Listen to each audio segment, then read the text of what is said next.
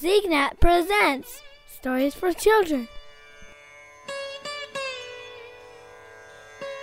There's a country called Laos, and there's stories. They tell many, many stories there. And there's a story called The Serving Giant. Sometimes we hear stories about genies in a lamp, or we hear of um, some mysterious being that appears that grants wishes. Well, this is a story about the serving giant. Once there was a poor farmer who was digging in his field. You know, the farmers they dig and they they have to really turn up the soil or maybe they're digging rocks and stones out of their field. Well, this farmer, and he was quite poor. He had never really made uh, enough to be considered to be wealthy. Well, he was digging in his field one day when What is that? His hoe struck something very hard. He thought, Oh, well, what could this be? Oh, I hope it's not another huge stone. so he started digging and digging. And something appeared that was different than what he expected.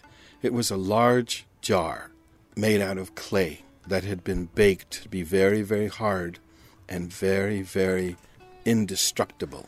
Hmm. This might be like in the old stories. He said to himself out loud, he was so excited. Maybe it's full of gold. He was really excited. He quickly pulled off the, the lid of the jar, which had been sealed very, very tightly. He was happy because if there was anything in that jar and had been buried for a long time, because it was so tightly sealed, nothing would have leaked in water or anything. He quickly pulled off the lid. A cloud of smoke rushed out of the jar. Well, the farmer stepped back in fright. Whoa, whoa, whoa. What could it be? He got even more frightened when the cloud of smoke began to form itself into the shape of an enormous giant.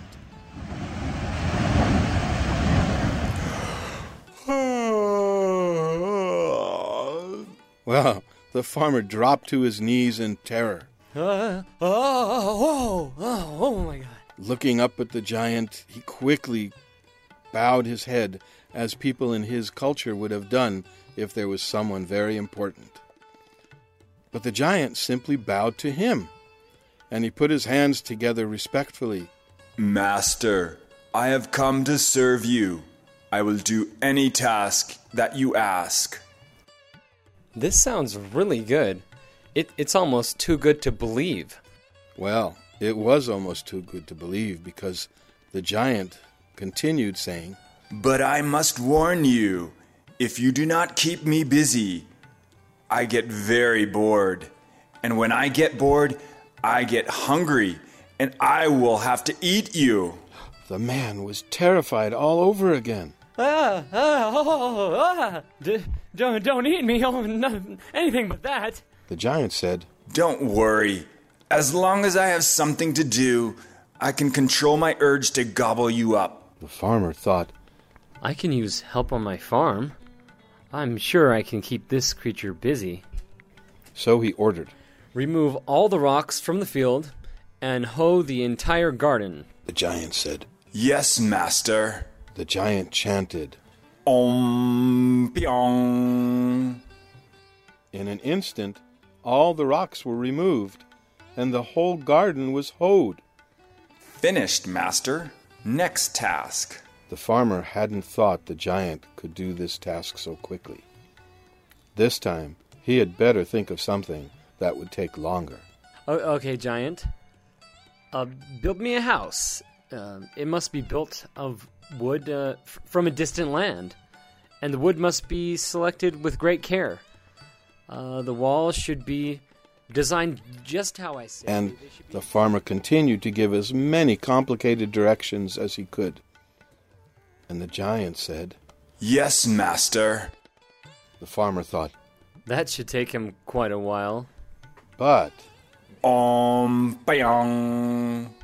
and there, right in front of that farmer, that poor, worried farmer, a new house, beautiful and exactly as he had directed, made of the wood from a distant forest, the wood selected with care, and the walls, well, the walls were just as he had said.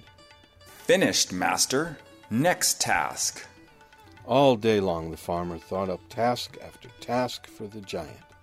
But no matter how complicated the work, the giant completed it in a flash. Om pyong. Finished, master. Next task. Om pyong. Finished, master. Next task. Om pyong. Finished, master. Next task. The farmer was desperate. I, I got nothing else for him to do. I, I don't know what to do. Oh my god, he's gonna eat me. As long as he was awake, he could keep thinking up tasks for the giant. But as soon as he fell asleep, the giant would run out of chores and eat him. Suddenly, the farmer had an inspiration. Aha! That means that he came up with a great idea. He issued an order that the giant could never complete. And then the farmer lay down and fell asleep with relief. Hmm. Here's the riddle What was the order that the farmer gave to the giant? And what task could he never complete? Again, what was the order that the farmer gave to the giant? And what task could he never complete? Well, whatever your answer was, I'll tell you what the answer was that comes with the story. The farmer told the giant, Okay, listen up, giant. Here's what I want you to do. Right, you're gonna make a pillar that's gonna be really tall. It's gonna be like 40 meters tall. And uh, so just make that, and once you've made it, climb to the top of it. And um, once you're at the top, just come back down. And then just keep doing this over again. Keep climbing up to the top, coming back down, and don't ever stop uh, until I tell you to. All right, giant, you got that? All right, go ahead, go start. and you know what? The giant kept going up and down that pole. And whenever the farmer needed something to be done, whether it was for himself or to help other people in his community, he would just give the giant an order, and then he would tell the giant again to climb up the pole and down the pole, and not stop until the farmer gave the order to quit. And you know what? The giant is still climbing up and down that pole to this very day.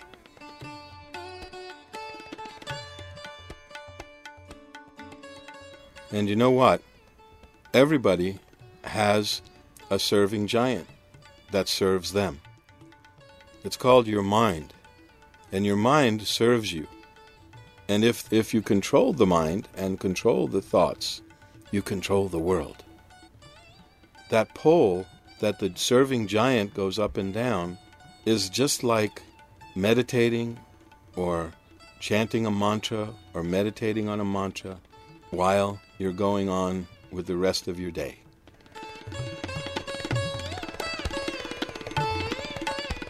Did you like that story? For more, go to sikhnet.com slash stories.